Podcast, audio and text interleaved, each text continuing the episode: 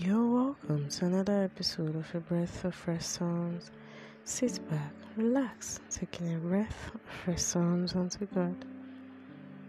This episode is taken from the book of Titus, chapter 3, verse 3 to 7, which says, For we ourselves also were sometimes foolish, disobedient, deceived, serving diverse lusts and pleasures, living in malice and envy, hateful and hating one another. But after that, the kindness of and love of God our Savior toward man appeared, not by works of righteousness which we have done, but according to His mercy which He saved us, by the washing of regeneration and renewing of the Holy Ghost, which He shed on us abundantly through Jesus Christ our Savior. Verse 7 That being justified by His grace, we should be made heirs according to the hope of eternal life.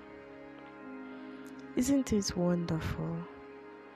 Isn't it marvelous that God, in all His love, found us, the foolish, disobedient, deceived, serving devils' lusts and pleasures, living in malice and envy, hateful, and hating one another, looked upon us and said, Oh, let me bring these ones in unto me. Washed us by the blood of the Lamb, his Son, only Son, by the way, and by the regeneration of the Holy Ghost. And as if that was not enough, he made us to be heirs, his heirs. I mean, if that is not absolute love, I don't know what is. What then are we doing? Complaining, throwing tantrums, when all he asks is that we believe and trust in Him and trust in the process of things.